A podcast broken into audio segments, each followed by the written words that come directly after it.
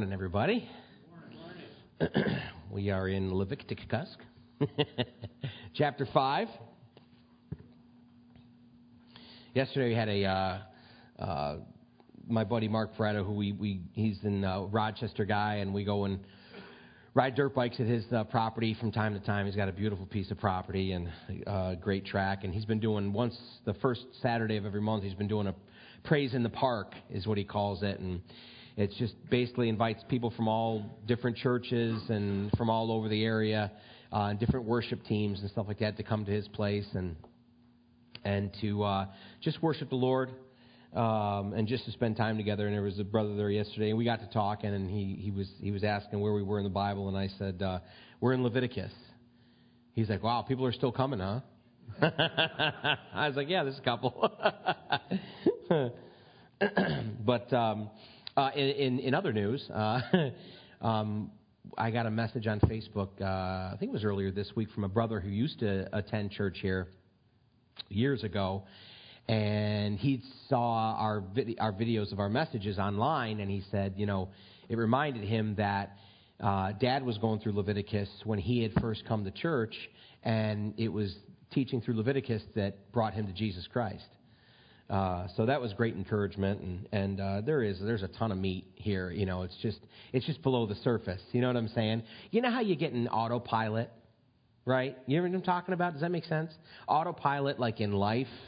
Uh, autopilot, you know, sometimes like when you make the same commute every day to work, and it's like autopilot. You know what I mean? Like you, you almost you get lost in your thoughts. You ever get lost in your thoughts while you're driving, and then all of a sudden it's almost like you come to, and you're like, holy Toledo, like I don't even like the last few miles were just like I was, you know what I mean? Like a tree could fall on the road. I just, you know, uh, and and you can get that way studying the Word too. I should say reading the Word. You can get an autopilot. Uh, and you just become, it almost becomes like an incantation, you know, as you're reading through it. Uh, and it, it's just, you know, and you're going through the words, and it's like, okay, let me, I'm going to hopefully get two or three chapters. You know, I can't wait till I'm out of this book. It takes it takes discipline and uh, uh, and and really a, de- a, desire of our hearts to dig in to, to, to some of these books and to try to find some of God's deeper truths in there. But they're there. They're there. I used to love it when. Um, I can't remember if it was Missler or who it was that used to say that the, one of the traditions of rabbis is that when Messiah comes, uh, he's not only going to teach us what the words mean, but he's going to teach us what the spaces in between the words mean and what the punctuations mean and all of these different things. You know, there's a depth to the word that we haven't even scratched the surface.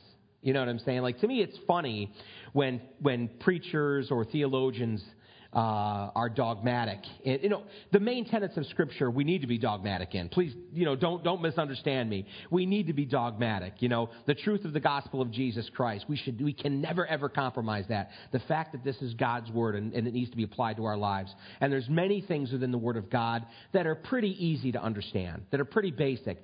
But I just can't help but get the feeling. that, it, that, that all of that is just like the low hanging fruit and, and that when Jesus comes, when he does come, you know, can you imagine that first Bible study? I mean, I, I, I'm assuming we're going to still do Bible studies. I don't know.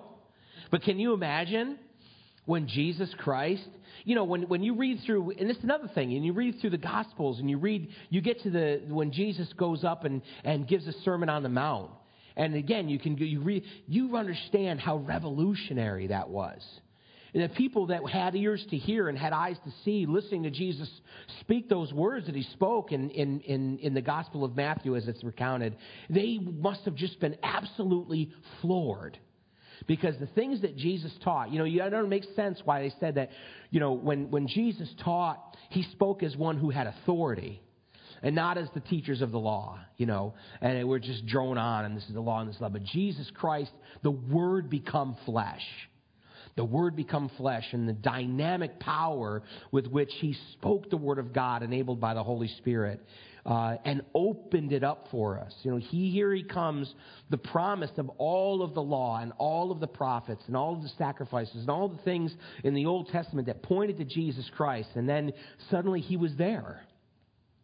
Suddenly he was there and he was speaking words that no one had ever spoken before in ways that no one had ever uh, spoken them before, and yet he was in such a natural package.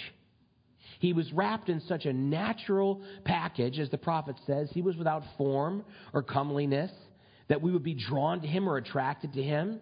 He's just an average looking guy, and he was so natural and he was so down to earth in, in, in how he lived his life that he was overlooked uh, and dismissed by so many people. And, and yet, when, when he offended people and they began to leave him, and he says to his disciples, What about you? Aren't you going to leave too? And they're like, Where are we going to go? You have the words of life because they were able to see. They were able to listen to what Jesus said, and because they had hearts that were willing, that eyes that wanted to see, ears that wanted to hear, that wanted to hear the truth, man, they were able to they were able to understand some things and other things they didn't understand until later when the Holy Spirit came at Pentecost. But just the power that was that was there. So I think it's important that that anytime we're studying the Word, anytime we're going through the Word, that we really we have to stop ourselves and say, okay, okay, relax. Don't be thinking about what's next. Don't be thinking about what you're going to do after this and how quick you can get this done. Lord, open your word to my heart. Open your word to my lives, to my eyes. And I think, I think that's what he seeks to do more and more as time goes on. Uh, but we're in Leviticus chapter 5. We got a few verses down last week. We're going to try to finish chapter 5. Uh, we have to finish it because Dad's starting chapter 6 in the second service. So I'll try to get through this as quickly as I can. Let's start with a word of prayer, shall we? Uh, Heavenly Father, we ask and pray, Lord God, that you would speak to our hearts this morning, that you would interpret the words uh, of your book, Father, to our hearts and, and, and, and introduce uh, things into our lives, Lord, maybe that we haven't thought of before. Lord, that we would always be seeking to press uh, closer and draw deeper into a walk in relationship with you, to be more of a disciple today than we were yesterday, Father. And we pray that as we draw into you, you would be conforming us and changing us and filling us with the joy, Father, and the power of the Holy Spirit to do what you've called us to do, Lord. Uh, we want to praise you and we want to give you all the glory this morning and then ask that you would have your way here in this place. In Jesus' name we pray. Amen. Leviticus chapter 5, uh, and starting uh, with verse 4. Now, these are, again, these are unintentional sins and the trespass offerings that were to be offered for the commission of, or the committing of, these unintentional sins. Uh, again, I think it's important to, to remember the fact that um, there, was, there, was, there was only sacrifice uh, for some intentional sins after the penalty had been paid. Uh, and, and, for any commission, uh, uh, you know, in premeditated commission of sin uh, or against the law or against the holy things of God that he had instituted, there was the punishment that awaited. There was no sacrifice that could be given uh, to just eradicate that and to take that away. But concerning these trespass offerings for, for unintentional sin, you know, we talked about uh, not uh, failing to give the entire truth of a matter when under oath. We talked about touching any unclean thing. Uh, and in verse 4, it says, If a person swears speaking thoughtlessly with his lips to do evil or to do good, uh, whatever it is that a man may pronounce by an oath, and he's unaware of it when he realizes it, uh, then he shall be guilty in any of these matters. So, swearing an oath hastily, uh, you know, we might call this uh, trash talking. you know what I mean? You, ever have when I remember when I was in school and stuff, and and and and boys, especially boys, in, in well, maybe not especially boys, but kids in in in young kids, they they run their mouth. Have you noticed? They run their mouth an awful lot, and a lot of what they say is just trash. you call it trash talking. You know, you're just talking trash, just talking trash.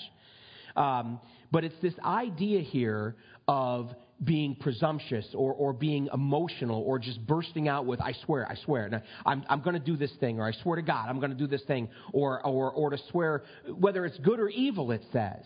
And so you have this, this hasty speaking forth of something and making an oath of something that we're going to do. Uh, or, or, that we're not going to do, or whatever the case may be, this presumptuous thing of just of just swearing something, and it's not really a sacred thing. It's almost, in a sense, a kind of uh, taking God's name in vain. You know what I'm saying? That, that that kind of thing where we're using God's name in a way that's not bringing honor and glory to Him. You know, which which we're I'm you know it's like the Lord like hammered me this this week because I'm like Mr. Comedian. You know what I mean? And um and so I'll say things like, you know, uh, punch that guy in the throat in Jesus' name. You know, ha ha ha, just being funny. And I and I and I I was I was hanging out with the family, and my little girls were, were playing, and Mallory somehow pushed Brookie. It wasn't I don't think intentional, but Brookie fell down, and Brookie said Jesus. And I was like, because we don't use the Lord's name in vain like that ever. And I was, and, and she said it like the way you would say it, using it the wrong way. And I was like, and she immediately, I, Brookie, and she looked up at me like this. And I was like, I better tread lightly here because this isn't just like a cause and effect type thing. I need to talk to her. You know, and I brought her inside and I was like, honey, when we say the name Jesus, you know, we only use that name when we're talking about him or when we're praising him. His name is to be honored, his name is to be magnified. And I felt the Holy Spirit just go, What about you? You know what I mean? And it's like, this isn't about me, Lord. You know what I mean? this is about Brookie right now. I'm trying to teach her, you know, do you mind? You know, what about you, Mr. Funny Man? It's all in good fun, and I'm not trying to disrespect the name of Jesus or anything like that, but nevertheless, you know, unintentional, right? Nevertheless, then I, I talk trash too much. And, and, and, and it says whether it's for good or for evil. You know, it could be something that's just wrong like that. Or it could be something, you know, how many times have you promised God? How many times have we promised God? You know, we spoke a little bit last week, James Vernon McGee, you know, talking about, you know, talking, singing hymns about walking through the garden. And he's like, you know, may I say to you, some of you can't come to church if it's raining outside, you know. Uh, and it's true. It's true. So often we can make these professions and, Lord, I'm going to do this and I'm going to do that. And it ends up we're just talking trash. You know, swearing an oath. Um, in Ecclesiastes, Ecclesiastes chapter 5, if you want to turn there. Ecclesiastes chapter 5, verses 2 to 7 says, Do not be rash with your mouth, and let not your heart utter anything, anything hastily before God. For God is in heaven, and you on earth. Therefore, let your words be few. For a dream comes through much activity, and a fool's voice is known by his many words. When you make a vow to God, do not delay to pay it, for he has no pleasure in fools. Pay what you have vowed. Better not to vow than to vow and not pay. Do not let your mouth cause your flesh to sin, nor say before the messenger of God that it was an error. Why should God be angry at your excuses and destroy the work of your hands? For in the multitude of dreams and many words there is also vanity. But fear God. But fear God. All the promises that we make to God. Solomon said here uh, at the beginning of this portion to perform the oaths that you swear. But Jesus takes it one step further in the Gospel of Matthew, chapter 5 starting with verse 33. Matthew 5:33 Jesus says, "Again, you have heard that it was said to those of old, you shall not swear falsely, but shall perform your oaths to the Lord.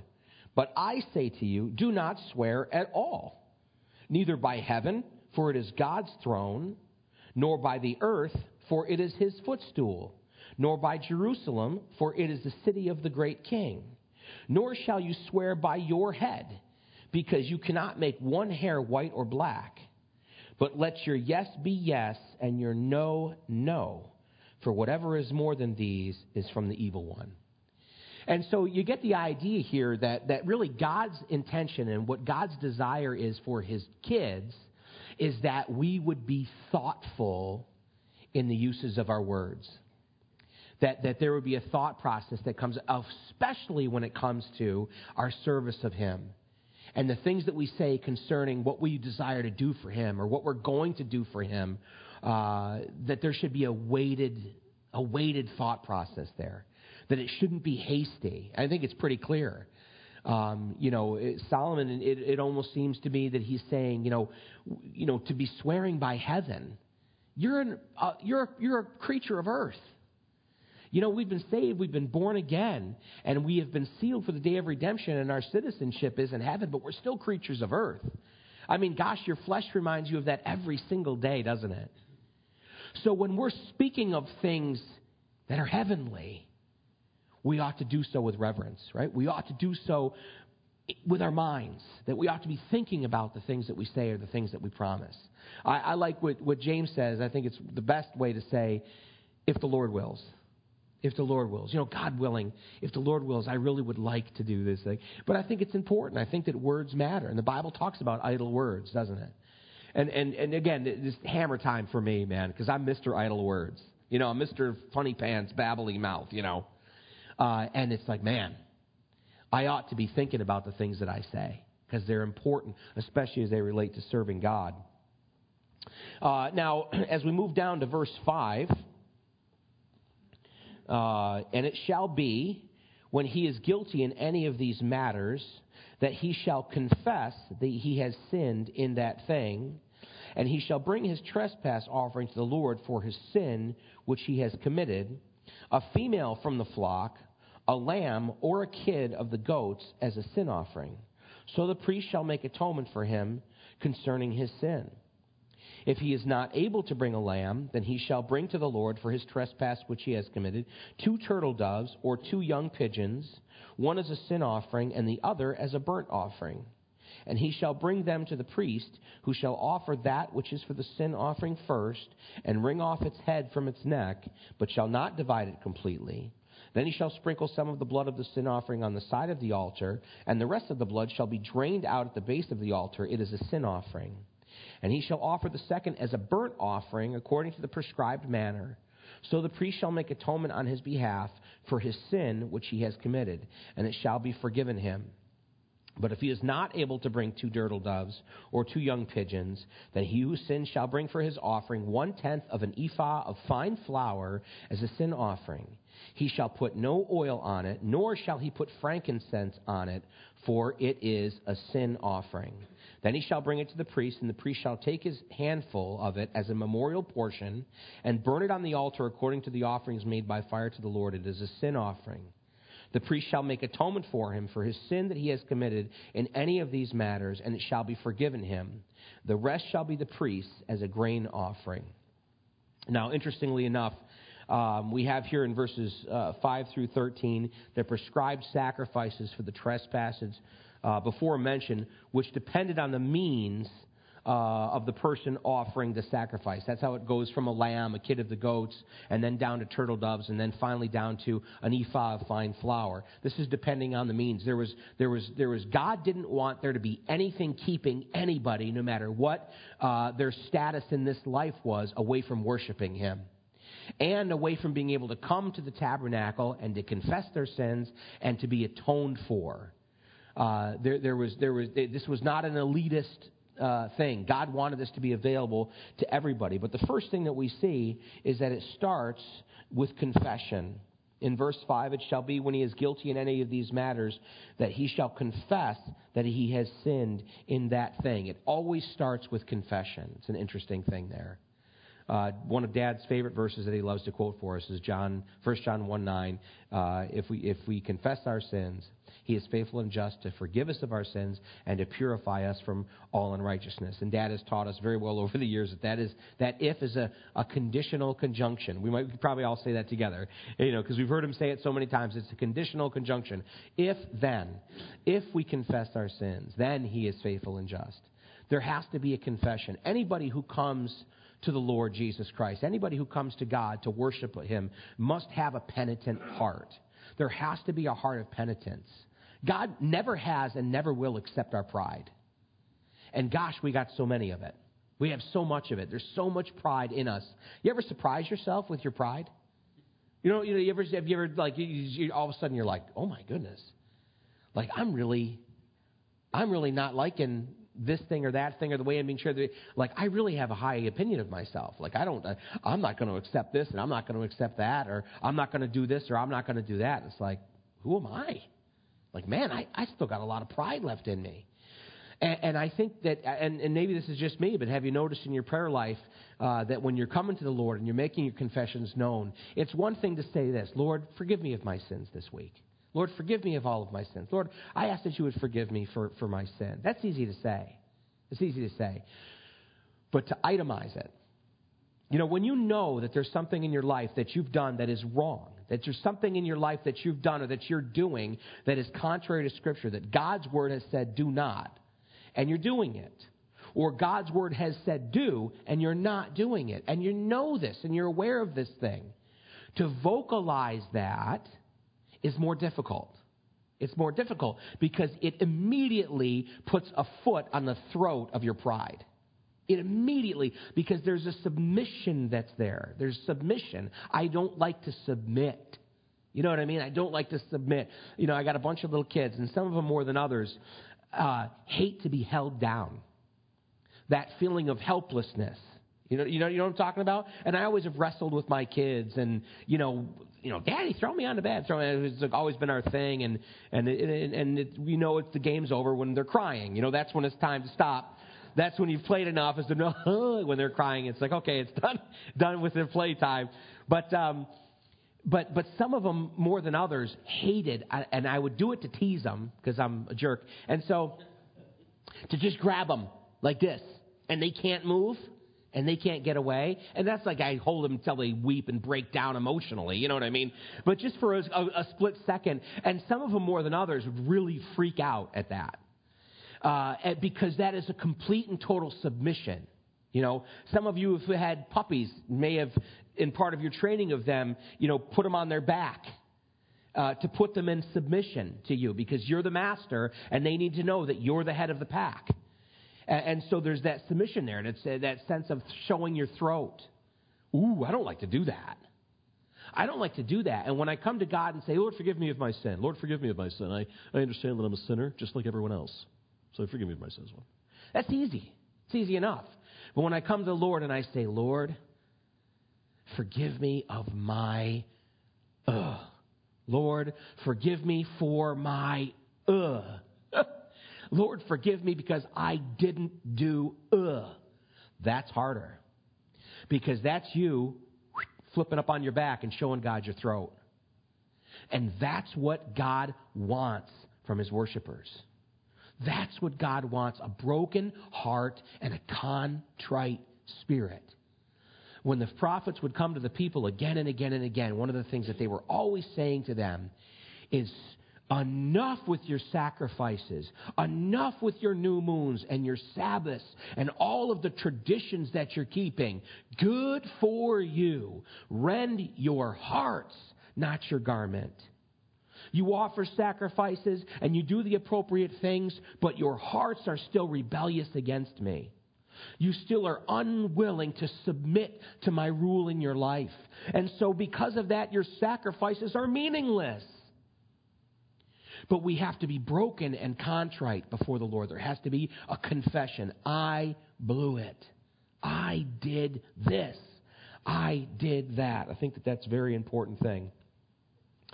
Uh, now, as we go down through these sacrifices, as we were saying, we're going from the sacrifices that were given by a person with means all the way down to the very poor, poorest amongst the people. And verse 11 uh, is for the poorest person who's not able to bring a kid of the goats uh, or the lamb or a lamb or, or, or two turtle doves even. Um, if they don't even have the means for that, then they can bring this ephah of fine flour and there's no blood involved in this sacrifice. This is what I, what I was really noticing this week. And this is, I was thinking about this. Well, wait a second. We know that Hebrews 9.22 says, And according to the law, almost all things are purified with blood, and without shedding of blood there is no remission. And so here's this trespass offering that is being required of the people who have, it's come to their attention, it's come to their knowledge that they have done this thing that they have broken this law, and so they're coming to offer a sacrifice for it. And it's a blood offering. There has to be still a shedding of blood, even though there wasn't intentional, that it was done rashly or without thinking. There still has to be the shedding of blood. But then we get down to verse 11, and suddenly it's flour. And that's interesting to me. It's flour. Um, to me, this shows the fact that God's willingness to accept any sacrifices at all was in itself an expression of grace. The, and, and we know this from Hebrews, don't we? The fact of the matter is, is that the blood of goats and sheep and turtle doves could never really atone for sin. We talked about this last week. That's why when the Old Testament saints died, they didn't go to heaven. They couldn't go to heaven. They couldn't be in the presence of Almighty God. Their sin was not fully atoned for. They went to what we call Abraham's bosom. That's what Jesus taught us. That there was two compartments in Sheol where the dead went, the place of the unrighteous dead and the place of the righteous dead called Abraham's bosom. But no one could enter into heaven when they died until Jesus Christ died on the cross. Moses wasn't good enough. Abraham wasn't good enough. Isaiah and Jeremiah weren't good enough. Elijah wasn't good enough. It wasn't good enough. Only the blood of Jesus Christ could atone for their sins. And so to me, seeing God accepting that they were unwill or unable to bring a blood sacrifice, they didn't have any blood to offer. And so God accepts flour, fine flour, an ephah of fine flour. He accepts that in place of blood shows me more, man, God's grace, God's mercy, and God's willingness to accept a broken heart and a contrite spirit. To me, the sacrifice, you know, that was to be made, God's, God's saying, I'm going to accept this sacrifice, uh, this burnt offering in place of your judgment but really, where the connection back to God and that forgiveness comes from is that confession, that, that, that humility. Uh, and notice what it says in verse 11 um, a tenth of an ephah of fine flour is a sin offering. He shall put no oil on it, nor shall he put frankincense on it, for it is a sin offering. God does not want his expression of grace here to be diminished by the worshiper trying to dress up the sacrifice to make it more worthy or to justify to him or herself the fact that he was not offering blood. It's a poor sacrifice that's not good enough, and the Lord has to make up the difference. And that's just how he wants the worshiper to see it. He doesn't want it dressed up. Don't add oil to it. Don't add frankincense to it to try to dress it up to make it more worthy. It's your heart, it's your obedience, it's your confession that God is after. And by acknowledging the fact that the worshiper expresses humility and obedience, uh, that's what God was really after. Now, verses 14 to 19. Um, the Lord spoke to Moses, saying, If a person commits a trespass and sins unintentionally in regard to the holy things of the Lord, then he shall bring to the Lord as his trespass offering a ram without blemish from the flocks with your valuation in shekels of silver, according to the shekel of the sanctuary, as a trespass offering. And he shall make restitution for the harm that he has done in regard to the holy thing, and shall add one fifth to it, and give it to the priest. So the priest shall make atonement for him with the ram of the trespass offering, and it shall be forgiven him. If a person sins and commits any of these things which are forbidden to be done by the commandments of the Lord, though he does not know it, yet he is guilty and shall bear his iniquity. Again, there's that idea that ignorance of the law is no excuse. It doesn't make any difference. If you've broken the law, you've broken the law. It doesn't matter if you didn't see the posted speed limit, right? If you broke the law, you broke the law. I didn't even see that four way stop sign. You still broke the law. And God's law, of course, is higher than man's law. So what he's saying here again is it doesn't matter. He shall bear his iniquity. And he shall bring to the priest a ram without blemish from the flock with your valuation as a trespass offering. So the priest shall make atonement for him regarding his ignorance in which he erred and did not know it, and it shall be forgiven him. It is a trespass offering. He has certainly trespassed against the Lord. Now, this trespass offering concerning sinning unintentionally in regard to the holy things of the Lord. This would be in association with our worship. This would be in association with offering. This would be in association with anything that had to do with the worship of God in His prescribed way. Okay? Whether it was a sacrifice or whether it was any other part of their, their worship of God that He was he was very specific about, right? This is the way in which you will worship me. And this is how you will worship me. God was very specific about that. Uh, and you know, and I think I think in our day uh, of uh, in this age of grace and mercy, sometimes we can take license. Uh, and we can we can take a little license in, in in the freedom that we have in Jesus Christ, and we ought to always remember that He is still God, that He is still the Creator of the universe and the King of it, and that He is requiring us to worship Him still in the prescribed ways.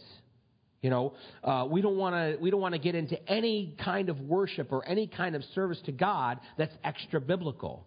We don't want to do that. God's grace is wonderful, and God's grace gives us a lot of leeway, doesn't it? But that doesn't mean that we shouldn't still be diligent to try to do things, including our worship of Him and our service of Him, in the way in which He's prescribed in His Word. That's why we need to be students of the Word. But here it is where a person uh, trespasses in some way in their worship, in the way that they worship God, and they realize somebody tells them, you know, you just blew it. You, you weren't supposed to do it that way. That's not the way that you were supposed to do that. Or, you know, you didn't give the right thing, or you didn't do the right thing there. When they become aware of it, they're guilty. And there's a trespass offering that had to be offered for that. Uh, again, if anyone sinned concerning the holy things intentionally, if anyone uh, was was was defiant in doing in worshiping God their own way, there was no sin offering for that. There was no sin offering for that. We're going to get to to very shortly uh, Nadab and Abihu, Aaron's sons, um, and and how they were dealt with when they offered up unauthorized fire. You know, God had said, this is, this is the way that you offer the incense. This is the way you burn the incense before the holy place. Uh, and Nadab and Abihu decided, we're going to add a little bit of our own, our own savor to this. And, and they did it intentionally. And it was an unauthorized fire. And God dealt with them very, very harshly. Very, very harshly. But even in the way that we worship God, even in the way that they were to worship the Lord, even in the way that they offered sacrifices, they were expected to do it exactly the way God had prescribed. Exactly the way God had prescribed. There was no, I'm just going to do it this way or I'm going to do it that way. And it doesn't matter what the Bible says. We're under grace. It doesn't matter about, it does matter. It does matter. I think we need to be diligent in that. Amen? Let's pray. Lord, thank you for your word and thank you for um, this book, Father, that, that, that goes deeper, Lord, than, than just the surface, hopefully, Lord, in our hearts. And uh, we pray, Father, that you would be continually revealing your Son uh, to us, Lord, through this book, Lord, as we go through it. And we ask, Father, that you would help us to have those, um, those broken hearts and contrite spirits, Lord, that you. Uh, just as you required of the people of old, Lord, we pray that we would have that same desire, Lord, to be just completely submitted to you and to your will uh, Lord, and that we would seek to live our lives and to worship you, Father, in the way in which you've commanded us to by your word, Father, and that we would never seek to take uh, matters in our own hands or to do things in our own way, Lord, but we would always be uh, diligent, Lord, to do things the way that you've called us to do them, Father. And we ask, Lord, that you would help us to be quick to ask for forgiveness, Father, when we when we become aware of something in our hearts or something in our lives, Lord, that is not in keeping with your word, Father. We just pray that you would make us uh, a humble people, Lord, that we would be like children, that would be willing to say, I'm sorry, and be willing to be broken before you, Lord. Uh, Father, I thank you so much, Lord, for this beautiful day that you've given us, and I ask that you'd be with each one of my brothers and sisters, Lord, as they go from this place. I pray that you'd bless them and that you'd keep them, and that you'd cause your face to shine on them, Lord, that you'd be gracious to them in every aspect of their lives, and you would continue to lead them upon your path of righteousness, truth, and holiness, Lord. In Jesus' name we pray. Amen. Amen. Thanks, guys.